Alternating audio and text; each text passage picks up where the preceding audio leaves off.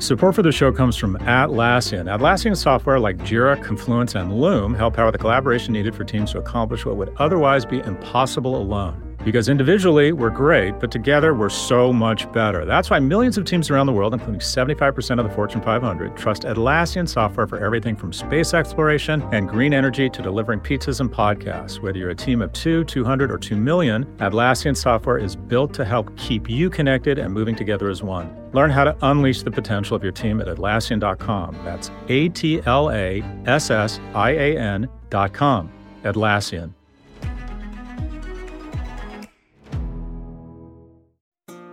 This episode is brought to you by State Farm. If you're a small business owner, you know that it isn't just your business, it's your life. And whatever your business might be, you want someone who understands. That's why you might want to check out State Farm small business insurance. Why? Because State Farm agents are small business owners too, living and working in your community. That means they know what it takes to help you personalize your policies for your small business needs. Like a good neighbor, State Farm is there. Talk to your local agent today.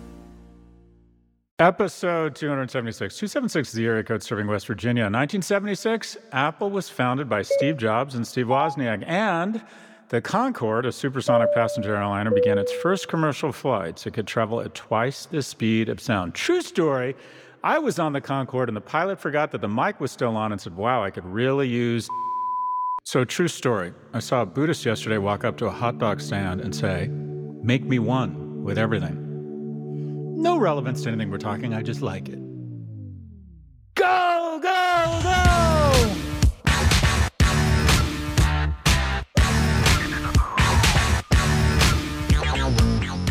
Welcome to the 276th episode of the Prop G Pod. In today's episode, we speak with Morgan Housel, a partner at the Collaborative Fund, a network of fund managers investing across asset classes, and the best selling author of The Psychology of Money. We discuss with Morgan his latest book, Same as Ever A Guide to What Never Changes, which explores how we, the collective, behave and what we keep doing over and over again. Okay, what's happening? Oh, by the way, I really like Morgan. He understands money, but more than that, he's just sort of a thought leader. I think this guy is one of those people, he has such a great way of framing things and has such I don't know, puncturing insight that uh, he could be talking about anything. He could be talking about restaurants. I just get the sense that we tune into that guy. Okay, what's happening? The dog is is heating up the track. That's right. He's a greyhound this week. He's going to Formula One F1 in Vegas. You had me at Vegas. I love Vegas. I used to go to Formula One in Montreal, not because I love Formula One, but because I love Montreal. And I went up there with a bunch of guys every year. And Montreal is just such a wonderful city, especially the first week in June. Comes alive, great food. Most European city in North America, I would argue.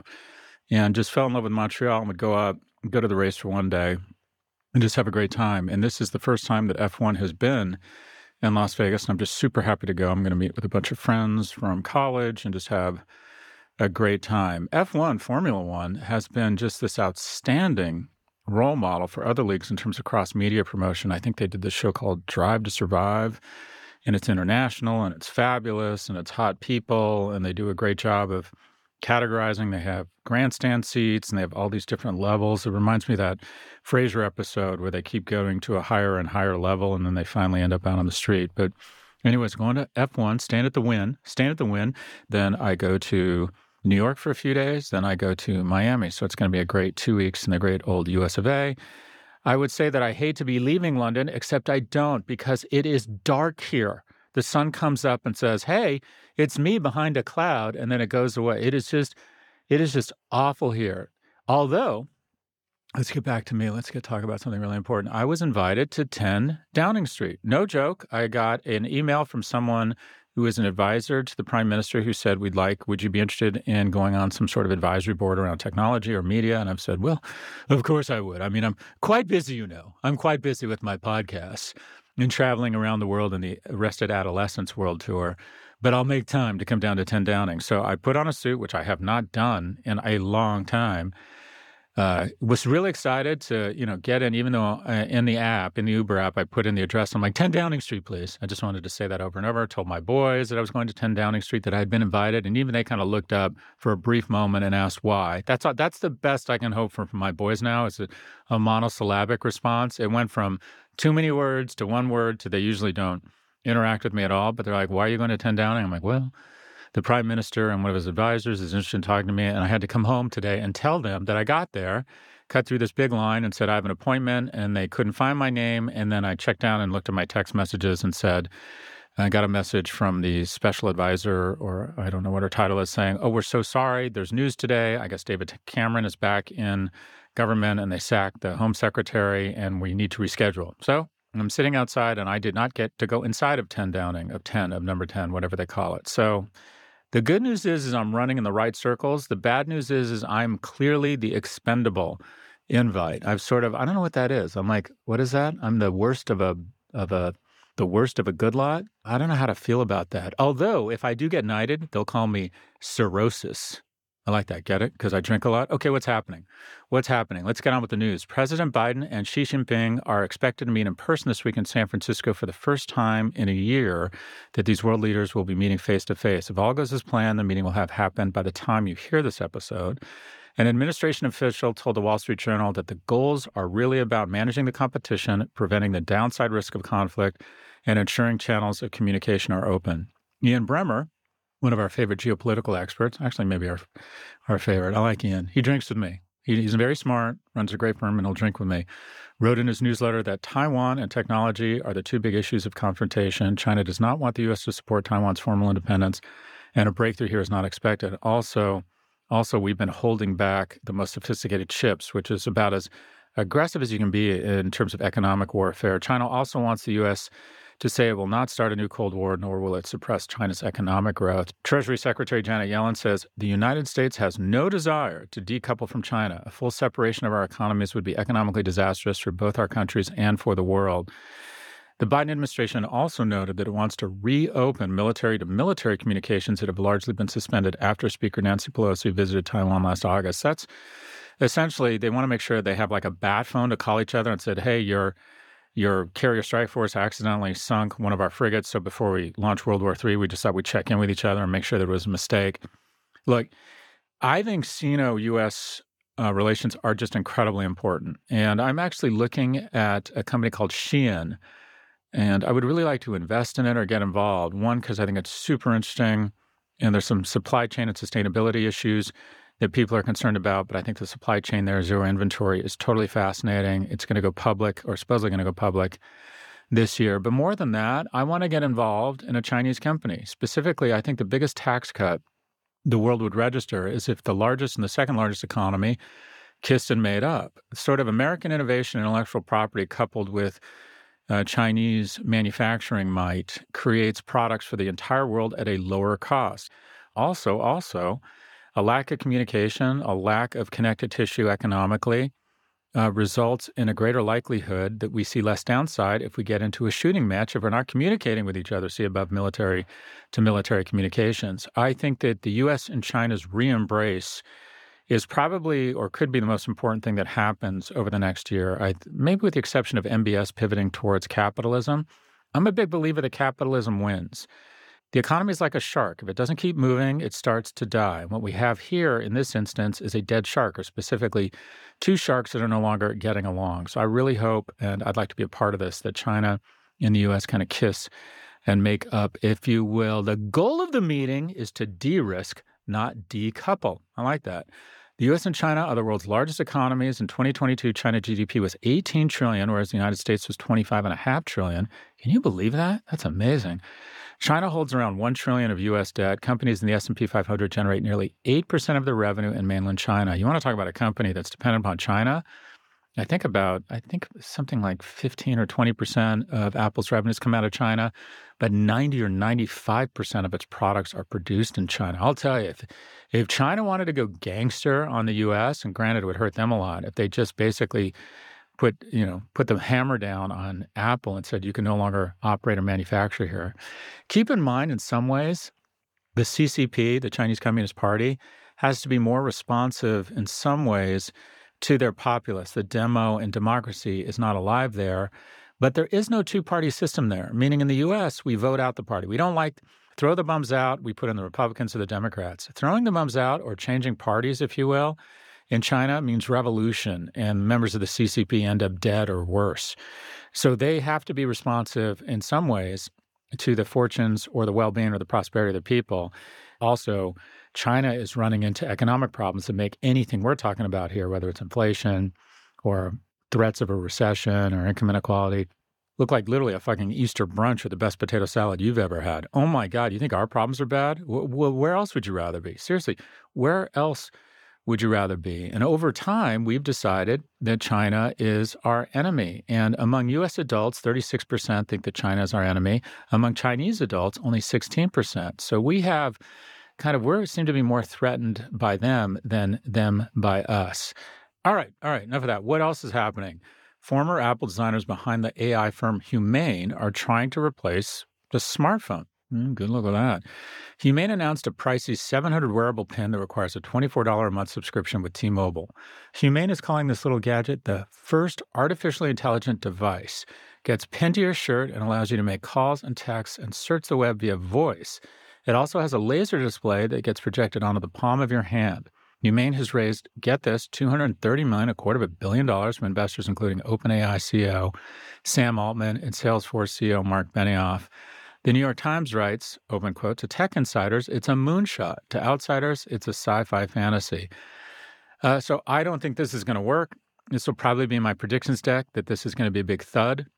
I just don't think wearables work, whether it was the Nike Fuel Band or mood rings or Google Glass or Meta's headset. By the way, my son just got the brand new Oculus. I forget what it's called, the thousand dollar one. I tried it on. It's amazing. It's incredible. And used it once. Also, I started feeling a bit nauseous. And I think it's more. What's the term? I don't know. I don't know. It's like when you go to Kings Island or something like that, or one of those second tier, or Magic Mountain. Uh, great, great amusement park. You go once, you go on the crazy roller coaster rides, you go on the spin thing, you throw up, and you're like, okay, that was great, but I don't need to go back again for a long, long time.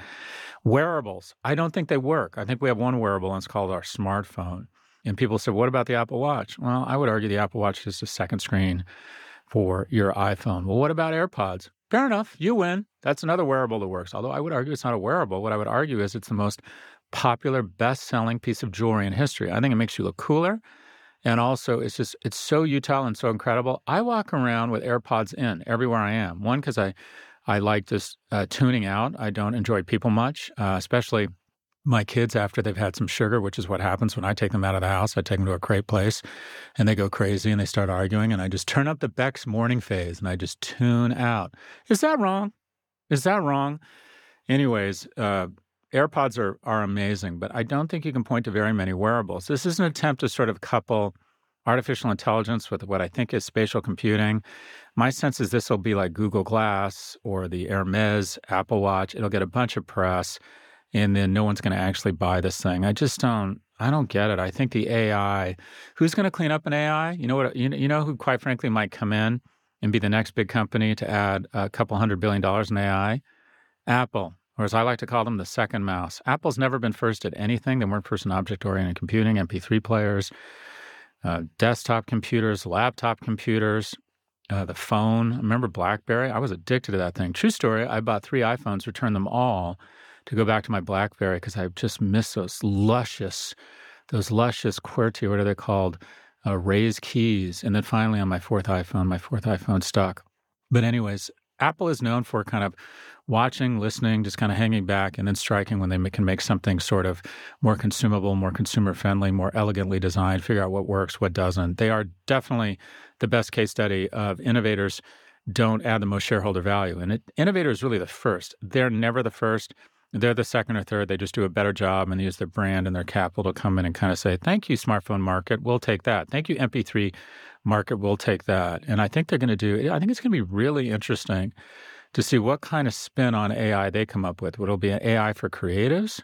Will be specific AI around relationships or health? I think uh, anything that Apple does has permission from the consumer. If Apple comes out with a car, if any, I don't care what it looks like. It could look like a Chevy Citation. If it has an Apple logo on it, I'm getting on that list. I'm shocked they haven't come out with a car yet, but they will likely, I think, come out with some sort of more robust LLM or learning generative AI, whatever the right term is. And that's, I think, what's going to move the, the needle there again, if you will, again. But back to back to humane. I don't think this thing works. I don't think people want wearables. I think they want something that either keeps them warm, adds tremendous utility, such as uh, enables them to read or survive, or makes them more attractive to other mates. And I don't think this does any of those things. We'll be right back for our conversation with Morgan Housel. This episode is brought to you by State Farm. You've heard it before. Like a good neighbor, State Farm is there. But it's more than just a tagline, because State Farm agents are small business owners themselves who live and work in your community. And if you're in the market for small business insurance, who better to work with than an agent who understands what it takes?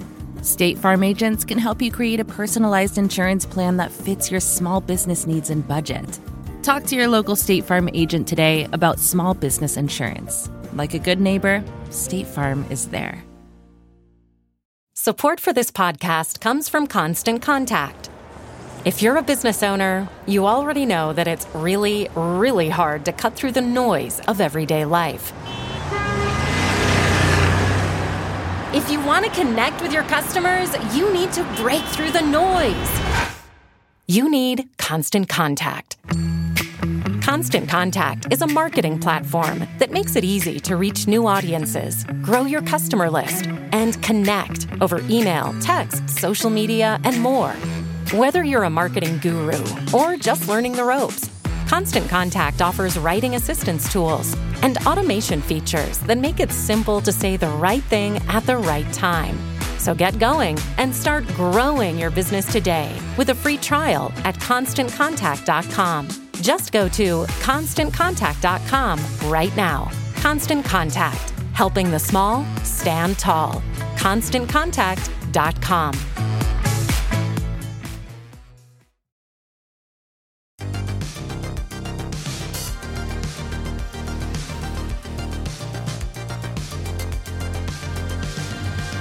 Welcome back. Here's our conversation with Morgan Housel, the author of The Psychology of Money and Same as Ever, a guide to what never changes. Morgan, where does this podcast find you? I'm home in Seattle right now. Let's bust right into it. You have a new book out, Same as Ever, a guide to what never changes. In a tweet, you said that uh, Psychology of Money was about how you, the individual, behaves. Same as Ever is about how we, the collective, behave and what we keep doing over and over. Unpack that for us. Well, I think a lot of this came for me as I, have been a financial writer for my entire career. And I think I became kind of disgruntled and jaded about how bad the industry is at forecasting. Forecasting the next recession, the next bear market, politics, whatever it is, just abysmal forecasting record. And then so from there, you can either do one of two things. You can just be a grump about it and, and be cynical about how bad we are at forecasting. Or you can say, look, we're actually very good at forecasting things except for the changes except for those surprises. But what are the things that we that, that we do know are never going to change that we know are going to be part of our future? And let's put all of our emphasis in that. One of the aha moments that really struck me for this there's a really good book called A Great Depression, The Diary. It was a diary written by this uh, lawyer in the 1930s who was just very observant of society, watching what's happening during the Great Depression. And as I was reading it, this post, this diary entry from 1932, I was thinking to myself, if you change the dates on this to 2008, it would fit in perfectly. Everything that happened in 1932 is exactly what happened in, in, in 2008. And then, like three pages later, Benjamin Roth in 1932, he writes, if you change the dates from 1932 to 1894, it fit exactly in. And in and 1894 is exactly what happened in 1874. So it's just like these like financial crises. It's the same story over and over and over again for literally centuries. The details kind of change, the characters change, but it's the same behaviors. It's the same greed, fear, uncertainty that happens over and over again. So it's like, okay, rather than trying to assume that anybody can predict the market, which nobody can, let's just put all of our emphasis in how we know people respond to greed and fear and uncertainty, knowing with certainty that that's going to be a part of our economic future, regardless of how the details might change between now and then. So, but the hard part is sometimes we have head fakes around going into a depression, and then we look back and say, oh, this was similar to another time right? What psychology of money, to use your words, do you see right now? And what might that tell us about what might be in store for us? I think what's definitely happened in the last couple years is obviously there was just two, about two years, two or three years of very easy money. And easy money, fast money is fragile money. Uh, because when people make a ton of money in crypto, they make a ton of money in, in tech stocks, the emotional burden of letting go of that money, spending it, or blowing it on some other dumb investment is very low. Versus like old money, if you've if you've worked really hard for years or decades to accumulate your money, you're going to be very careful with how you spend it, very careful with how you invest it. And so I think it's just we're now and for the last couple years have been in this phase of money came very quickly, very easily with almost no effort that had to be put into it, no sacrifice put into it. And then so a lot of the financial decisions that come of that are very poor, not just at the individual level, but the institutional investing level. Money in venture capital and private equity was so easy for years that a lot of the investments were made were just were garbage. And so I think that's this is what we're seeing right now. You can almost see too, there's an interesting thing going on in the housing market where interest rates have gone from 3% to 8% mortgage rates. And by and large, prices have not gone down at all. By and large, that's true that is very likely just like a mark to market failure where people are assuming that their house is still worth what it was worth in 2021 but there's just no market there's no there's no actual transactions to market to. So you have this like almost wily coyote moment where very easy money a lot of bad decisions but a lot of consequences really haven't been paid so far in terms of the downside of paying that back. That's kind of where it feels like we are right now. So is one of those things denial the the housing market. It feels like we're in a standoff. I mean, there's the housing market is just so strange right now. This these interest rates where people are locked into their homes, a lack of housing permits. I mean, I think I read that the average American house has gone from 290, 290,000 to 410,000 pre to post COVID. And when interest rates go from 3 to 7%, it just means young people can't buy a home. So let's start there. What would you advise? Most people you know, in their late 20s, early 30s, start thinking about a home. How would you advise them to think about money and saving and what else they might want to be considering? One is I would distinguish a home from a good investment. And if you are buying a home because it's right for you and your family and it's a safe neighborhood and it's a great, it, it, checks all those boxes, awesome, great, good for you. If you're doing it because you have some sense of FOMO, that rent is quote unquote throwing your money away and you just want to get on the housing bandwagon, that's the red flag that you want to avoid. The second thing I would put, particularly for young parents, young couples, young families, by and large, you probably have an urge to buy a home because you because you have this caveman sense of like, I need to provide shelter for my family. Very natural, very ingrained in human behavior. You want to take care of your family. That's the core of this. Well, what's one of the worst things that you could actually do for your family and your young kids? It's being financially extended and over leveraged is one of the worst things that you could do. So if your urge is to take care of your family, the worst decision you're ever going to make is to buy a house that you can't afford even though you're buying that house because you want to provide some sense of care for your family. So if I were a young person looking for my first house today, I would look solely through the lens of what is going to be good for my family. Not what is the best financial investment, not what is the FOMO, not what is the comparison to rent. If it was in the neighborhood that was better for my family and the house situation that was better for my family, I would do it, which is what I did when I bought my first house. I would just be very cautious at any sort of FOMO that might be floating around right now. And it's always there that right there is a human behavior, a, a paternal and maternal feel, the caveman feel, right? That, and I think the National Association of Realtors has done a great job, you know, trying to convince us that we're not a real man or a real woman or real parents or real Americans until we own a home. And I, quite frankly, I think it's bullshit. I think there's there's a lot of instances where you're just the smarter, more responsible thing to do is to rent. What are some of the other kind of key attributes or um, like you know behaviors emotions that you see emerging in what is kind of a weird time right now and how how it's impacting the economy and the way people think about investing and approach their financial life one of the chapters in my book might be one of my favorites is the idea that risk is what you don't see.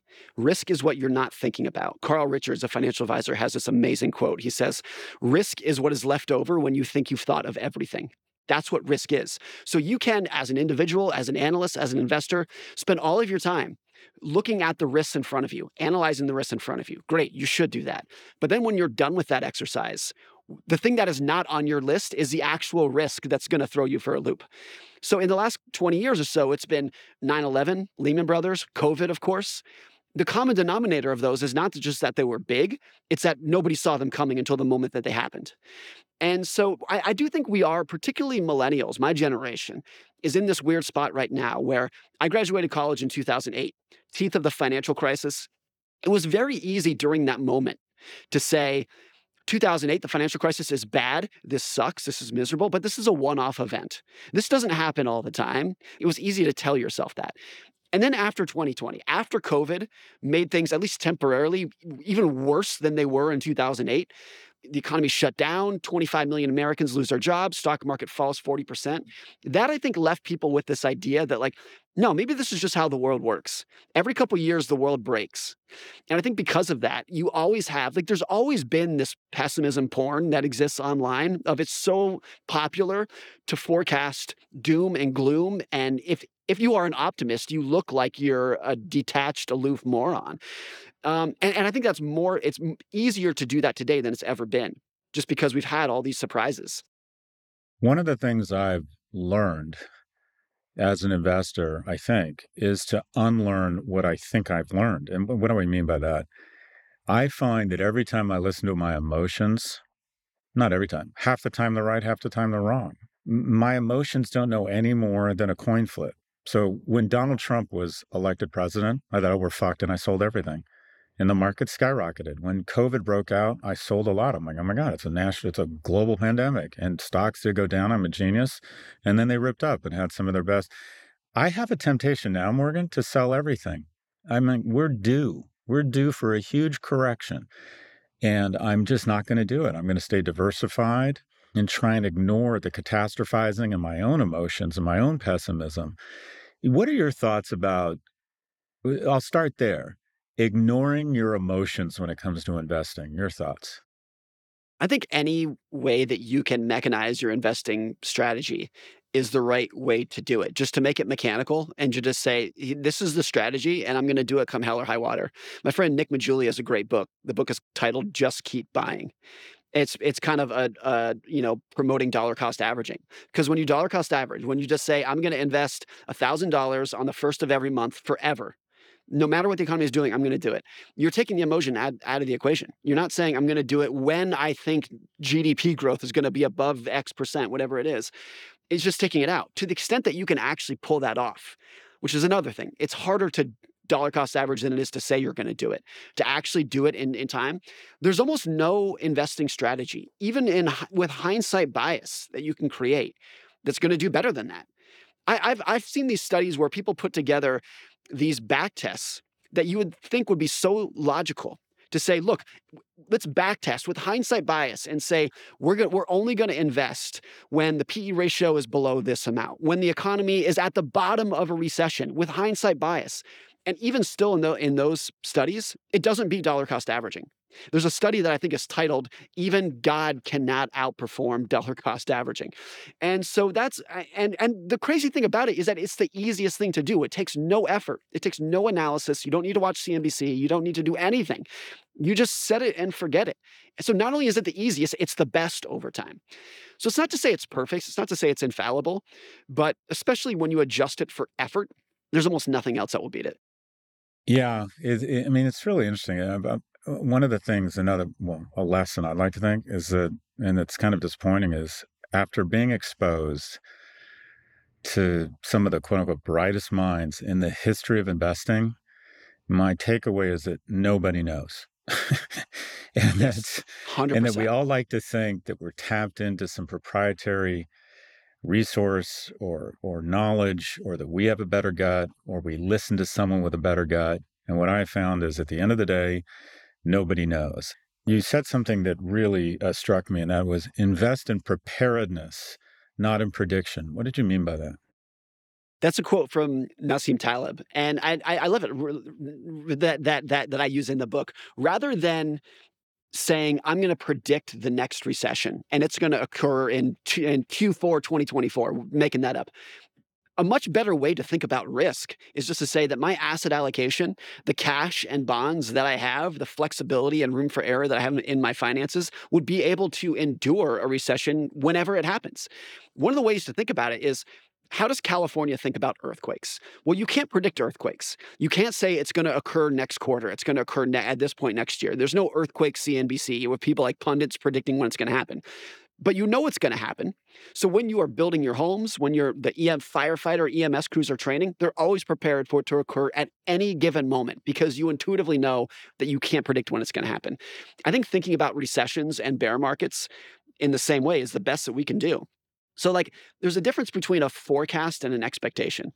A forecast is saying there, there's going to be a bear market in February. That's a forecast an expectation is historically the market has declined 20% three times per decade. And I expect that to be the case going forward. And psychologically and financially, I'm prepared for that to occur at any given moment. Because as we've seen with like all of the other 20% declines, they occur when you don't expect them to happen. And as you pointed out, the 20 to 50 to 100% surges occur when you don't expect them to happen. So quit the BS of like of assuming that you know when this is going to happen. And let's just set yourself up. Like put yourself in the game so that whatever happens you're going to benefit from it as long as you can endure and stick around for long enough. Yeah, sort of the basis of scenario planning is not trying to predict the future, but predict a series or a course of action that performs best across a number of scenarios. Isn't isn't that kind of what you're saying? Yeah, I mean, so much of this is like realizing what bet you're making. Like, what is the bet that you're making when you invest? And I think a lot of people, even professional investors, can't really answer that question. If you stuck it to them, they, they wouldn't really have a formalized answer. This is the bet that I'm making because they're following an intuitive hunch, like a knee jerk reaction of, oh, well, GDP is falling, so I think the market's going to fall too. Is it really that's the bet you're making when you verbalize it like that? It sounds pretty silly, doesn't it? I think the bet that I'm making as a long-term dollar cost average into index fund invest uh, kind of investor is similar to what you said. I'm making a bet that over the next 50 years, the economy will become more productive, that the economy will grow. We're going to have more people who are better at solving problems 50 years from now than we do today, and that that benefit is going to accrue to myself as a shareholder. That's the bet that I'm making. And one of the other things that happens when you verbalize the bet that you're making is you realize all the other people who are making different bets are playing a different game than you. And therefore, the information that they're looking at and the punditry that they are speaking about on, on TV, it doesn't apply to you. It's not to say that it's wrong, but it's a different game than you're playing. So once you really like crystallize what you're doing and the bet that you're making, it can do one of two things. You instantly realize once you say it out loud that you really, it's a silly bet, that you really have no idea what you're doing. And two, it really hones your focus on the kind of information to pay attention to and the people who you should pay attention to as well. Your book, I mean, it's interesting, Morgan. I think of you more as like a life coach and a financial advisor because whenever I read your stuff, I think you're using finance and investments as a lens to look at how to lead a more rewarding life. Your book is described as a master class uh, on living one's best life. How how can understanding you know the constants in your life lead to a more successful and fulfilling life beyond just financial comforts? Well, I feel like um, all investing is is the study of how people behave with money. So let's start there and recognize that it's a behavioral topic. Well, everything else in life is behavioral. Relationships are behavior, your friendships, your career is behavior, politics is behavior. Everything falls under the um, behavior umbrella. So there actually is a lot that we can learn from other fields that teach us about investing and vice versa. The first chapter of Psychology of Money is called The Greatest Show on Earth because I thought that finance is one of the starkest windows into how people behave in life because there it's like the, the stakes are so high the emotions are so raw there's so much quick feedback in the stock market that you can learn so much about behavior in investing that you can therefore apply to other fields. So for one it's just a, a, a giant window into how people behave that you can apply to other things. The other is like well what is money? Money is a tool that you can use to give yourself a better life and the the reality though is that a lot of people use it as a tool to foster some sort of addiction, to climb the social ladder, to give other people a scorecard for which to measure themselves by. Like there's a lot of different things that you can do with money, some of which are great, others can be disastrous. So I, I think all of these fall under some sort of generalized life advice because what else are we trying to get rich for if it's not to lead a better life? But you just said something that I think is really interesting, and that is your approach to money probably somewhat indicates your approach to other relationships. I mean, as someone who's taking outsized risk financially, do you find that that carries over that they take outsized risks or or poor, you know, they're too risk aggressive with their relationships or their approach to their own health? Or do you think that sometimes people bifurcate their behaviors when it comes to the relationship with money versus their relationships with with other parts of their lives? I think what what maps here and what's definitely true is that what everybody wants out of life is respect and admiration, particularly from the small subset of people who they want to love them, their friends, their, their close friends and their family. And there's many ways that you can gain respect and admiration. You can do it through your wisdom and your love and your humor and your friendship and your ability to listen and your empathy. Or one other way to do it is by showing off your car and showing off your house and showing off how wealthy and successful you are. By and large, if you can gain your respect and admiration through the former, and the small subset of people who you want to love you love you because you are smart and wise and funny and empathetic and etc., then most people will seek it there. If you cannot get your respect and admiration from there, then it's very easy to default to saying, I want to be rich and have a Ferrari and have a huge house. So people will look at me and say, that guy's great, that guy's cool. I think that tends to be, not for everybody, but that tends to be what, what happens here. So I think there are a lot of people who have a very strong desire to become rich so that they can have a lot of big, fancy, flashy toys because deep down they think that that is their ticket to get respect and admiration from other people. But I think it's it's just a much more uh, lasting and enduring way to seek your respect and admiration from the people who you want to love you through things that by and large have nothing to do with money. It's interesting. I I think I'm uh, just you know, Morgan. These podcasts are just an excuse for me to talk about me. Um, but I think I'm addicted to money, and I also think that I have this need to sometimes demonstrate my success financially for affirmation from strangers. And I think a lot of it is so deep rooted as an instinct when you want other men to respect you, uh, you want women to be attracted to you. These things are really deep rooted. And in addition, when you're in America, as a man, uh, I believe you're largely evaluated, your worth, the amount that you, of respect you deserve the amount of love you deserve is largely correlated in a capitalist society, specifically in America, with how much money you make as a man. I mean, I just think it's so hardwired into us. One, and I think some of that is probably good, but it's trying to figure out when and where you should modulate it. What are your thoughts? I think we can respect both ends of the spectrum here and say, look, it is this deep seated caveman emotion that we have. And let's not pretend that we can just turn that, like flip a switch and turn that off. You can't because you have it. I have it. Everyone, I think virtually everyone has that deep seated desire to show off how successful they are and it's a very natural thing but i think if you uh, if you acknowledge that and recognize the game and how it's being played then you can also you can still chase that and still realize that actually what you want is respect and admiration. And what you're going to gain it from is not by showing off your car, even if you're still doing that. What you're actually going to gain it from uh, are things like do you have a, loving and caring spouse? Do your kids respect and admire you? Are your kids well balanced and happy themselves? That's what's actually going to make you happy. The the place I would maybe push back a little bit is that I think it is hard to maintain healthy relationships if you don't attain as a man a certain level of financial security, which is getting harder and harder in this economy. That distinct of what we would like to believe that when a woman starts, a woman in the relationship, in a heteronormative relationship, and I'm not saying this applies to every relationship, but that when the woman starts making more money than the man, the data shows, unfortunately, the likelihood of divorce goes way up.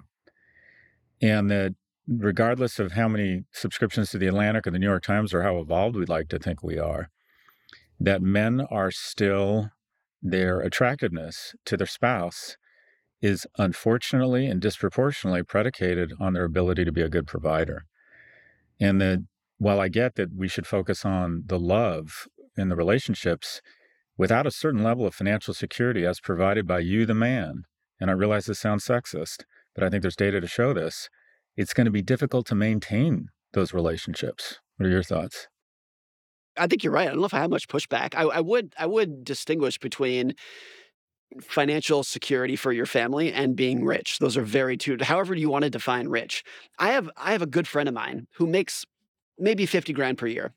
And he has he has two kids, he's married, a great relationship, but he's he's uh he's self-conscious about the money that he makes cuz some of his friends make considerably more. And I told him one time I said, "Look, you are a great dad. You're a great husband. You work hard. You provide three solid meals for your kids. You're going to help your kids out with college someday by that alone, you have already achieved 90% of the respect that I'm capable of giving you. And maybe if you are a very successful entrepreneur and you did this creative thing, that respect would go from 90% to 95% or something like that. But I think that's really true. And you can flip that around and say someone who's providing enormous financial security, who is very rich and wealthy, but they're not there for their kids. They're on their fifth divorce, whatever it might be. I wrote about this last week. Among the 10 richest men in the world, there are a cumulative 13 divorces. And so that's, you know, I, I think for most people, if you said, would you rather make $100,000 a year? Which, for, for in most places, you can provide financial stability for your family. And in that situation, let's assume you have a spouse who loves you, well balanced kids who admire you, good health, good friends, eight hours of sleep or you can make a million dollars a year and have none of those things of none of those things. It's it's obvious which 95% of people should pick in that scenario but we're still have the caveman instinct to push for as, uh, as, as much as we can. I know wealthy people i know you do too and on average they are not any happier than people who are just oh, just doing okay. They're happier than people who are poor, but are they happier than people who are are people who make $10 million a year happier than people who make $100,000 a year? On average, absolutely not. And I think it, if anything it leans the other way. The people who are crazy financially successful got that success because they work 100 hours a week. And because of that, they don't have good relationships with their spouse or their kids. They're not well adjusted. They have they sleep 4 hours a night, et cetera, et cetera. But I want to think that I that's kind of my north star is like I want to be very financially successful. I want to be more financially successful than I am now. But none of that is going to mean a damn unless I'm spending adequate time with my kids and my wife and my health and my own sleep and my own sanity. I'd like to think you're right, but my gut is saying the reality is in today's economy, happiness is becoming more correlated with wealth and how much money you have. You you talk about the relationship between happiness and expectations. I like that part of your writing. Talk more about that. Well, it's just this idea, and this very is a great segue, segue to what you just said. I don't disagree at all with what you just said, and I think to to summarize my point here, I can easily imagine a world in which my grandkids earn adjusted for inflation double what we earn today and they're no happier for it. And the medical technology that they have is exponentially better than you and i have today and they're no happier for it and all of these things. And i think that has been the common path of history. That's one of the chapters of same as ever is, is about expectations and reality where there's no such thing as an, an objective measure of wealth. The average middle class median American today lives a life that is way better materialistically way better than the average rich person did in the 1950s.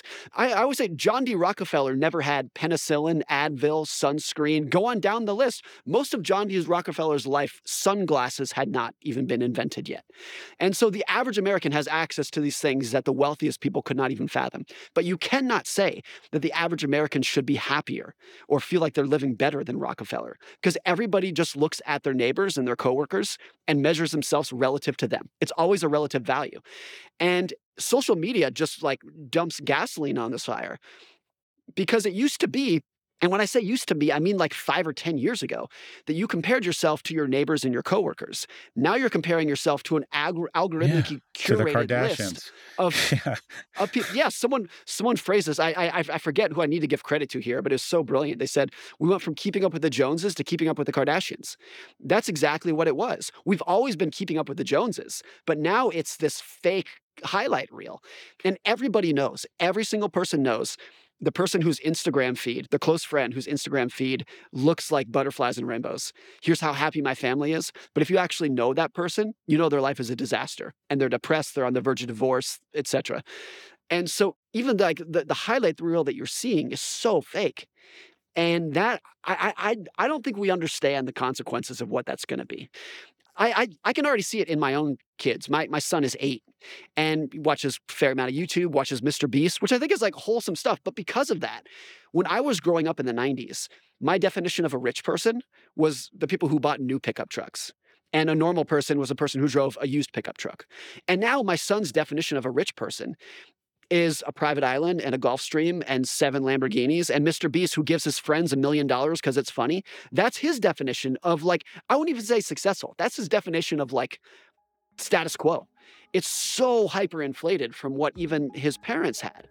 So, what is that going to do when the generation who's eight years old right now and is growing up with YouTube, growing up with Mr. Beast, becomes 30 years old and they need to buy their first house and have their first career and they start having kids of their own? I don't think we know what it is, but you can piece together that it's probably not going to be pretty. It's not a situation that's going to lead to a lot of happiness around society. We'll be right back. Support for the show comes from NetSuite. If you own a business, money is often at the top of your mind. How to save it, how to spend it, how much you need, how much you don't need. But simple math will tell you that the less your business spends on operations, the more margin you have to keep the money you've earned. So, to reduce costs and headaches, smart businesses are graduating to NetSuite by Oracle. NetSuite is a leading cloud financial system bringing accounting, financial management, inventory, and HR into one platform and one source of truth. With NetSuite, you reduce IT costs because NetSuite lives in the cloud with no hardware required, access from anywhere. You cut the cost of maintaining multiple systems because you've got one unified business management suite. You improve efficiency by bringing all your major business processes into one platform, slashing manual tasks and errors. Over 37,000 companies have already made the move. So do the math. See how you'll profit with NetSuite. By popular demand, NetSuite has extended its one-of-a-kind flexible financing program for a few more weeks. Head to netsuite.com slash prof. netsuite.com slash prof. netsuite.com slash prof.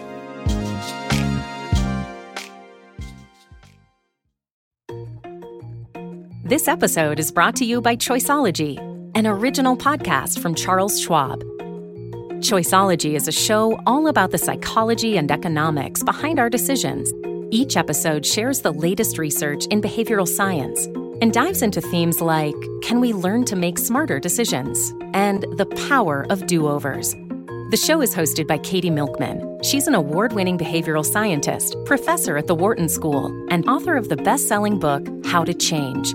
In each episode, Katie talks to authors, historians, athletes, Nobel laureates, and everyday people about why we make irrational choices and how we can make better ones to avoid costly mistakes. Listen and subscribe at schwab.com slash podcast or find it wherever you listen.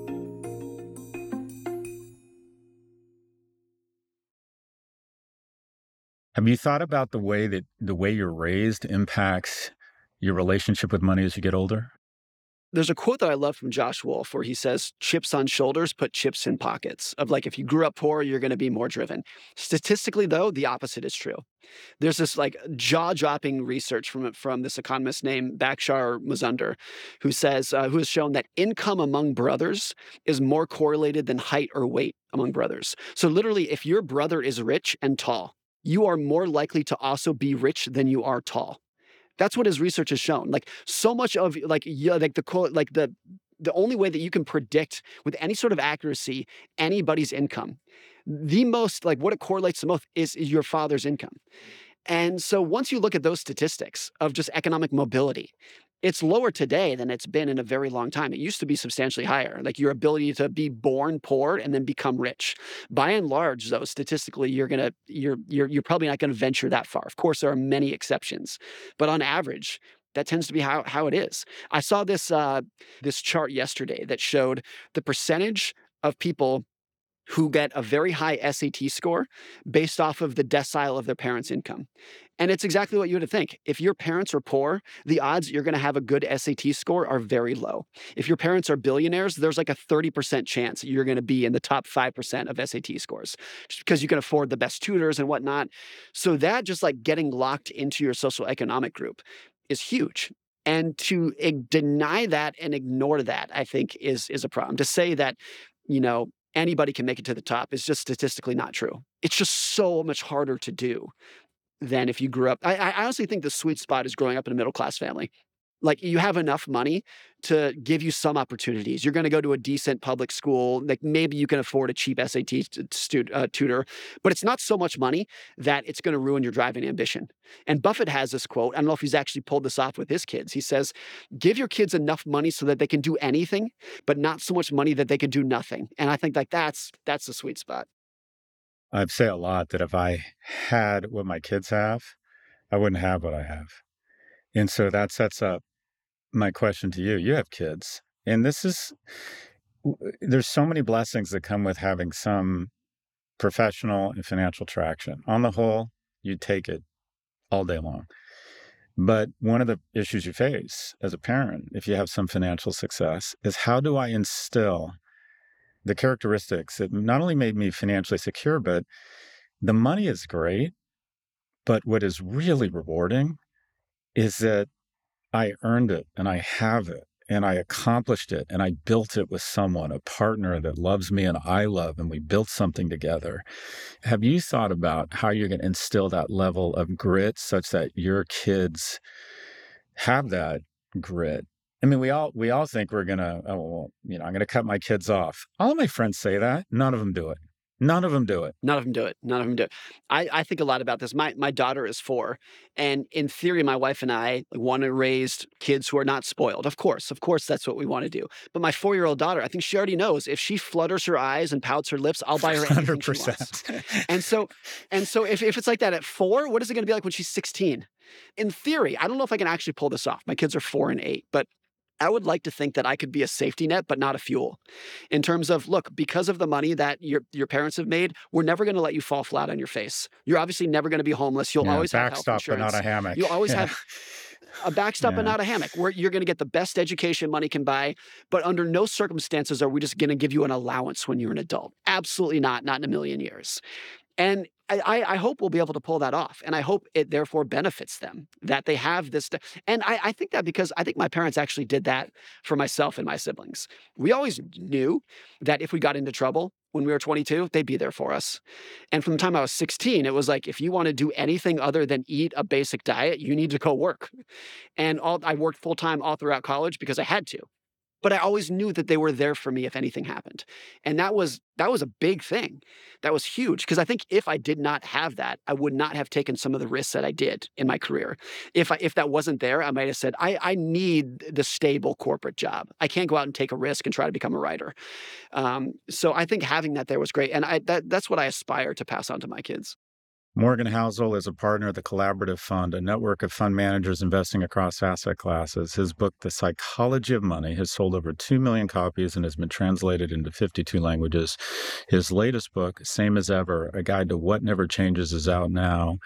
He joins us from his home in Seattle. Morgan, I think your books should be required reading in high school because in a capitalist society where money has a, a an unfortunate, unfair correlation to your your well-being you should be a component of health class in high school i think you have such a pragmatic healthy approach an emotionally balanced approach to um, financial security and ultimately uh, well-being i think you're doing great work my brother keep it up Thanks, Scott. I, I so appreciate it. As someone who, who has admired you from afar for many, many years, that, that, that means a lot coming from you. Thank you.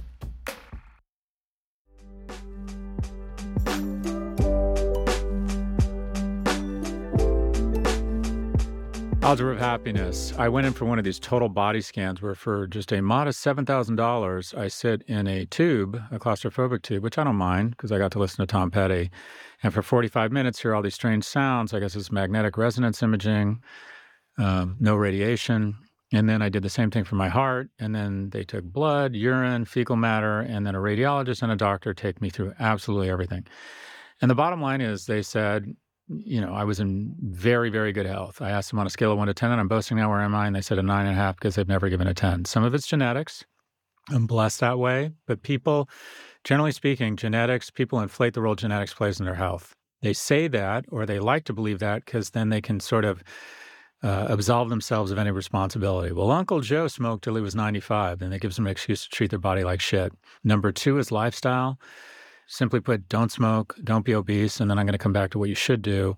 And then uh, how social you are, how engaged you are in people's lives tends to be or is proven to be the number one predictor of how long you live. You'd rather smoke and have friends than not smoke and have no friends. Anyways, what I'm going to talk about here is that the three legs of the stool, according to uh, doctors Attia, Peter Attia, and Andrew Huberman, who I'm obsessed with, are one, sleep. That's kind of table stakes. Hard to be healthy if you don't get good sleep. Two, nutrition. And three, exercise. My sleep is good. It's gotten less good as I've gotten older because I have to pee all the time and I just have a more difficult time sleeping. But I find that's just getting older, but my sleep is pretty good. I prioritize it. Uh, my nutrition is where I fall down. I eat out a lot, a lot of salty, sugary, fatty food, and I drink way too much alcohol. And that's what's always worried me that I'm going to find that my liver is uh, registering cirrhosis or that, you know, alcohol is just shitty for you and can pop up in a bunch of ways. Uh, but I believe the reason why I have been able to overcome just okay sleep, a nutrition that is just okay, and according to my doctors, be exceptionally healthy is I have worked out four times a week for the last 40 years. And every study I have read, the cadence of research over the last 40 years is all one way, and that is there is only one youth serum. There's only one real kind of fountain of youth, and that is exercise.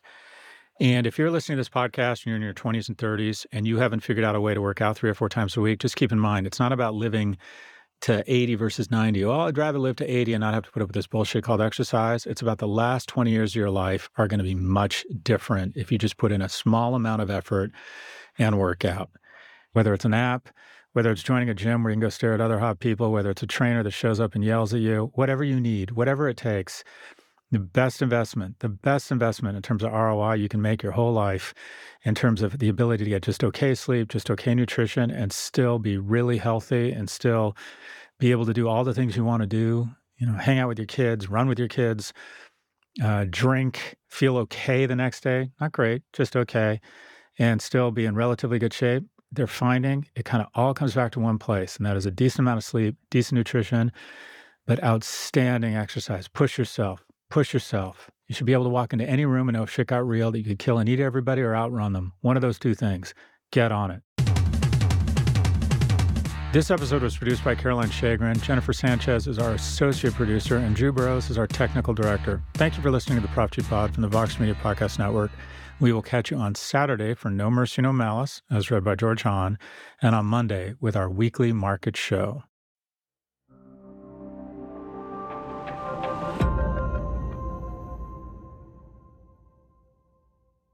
Oh, chicken schnitzel for the dog.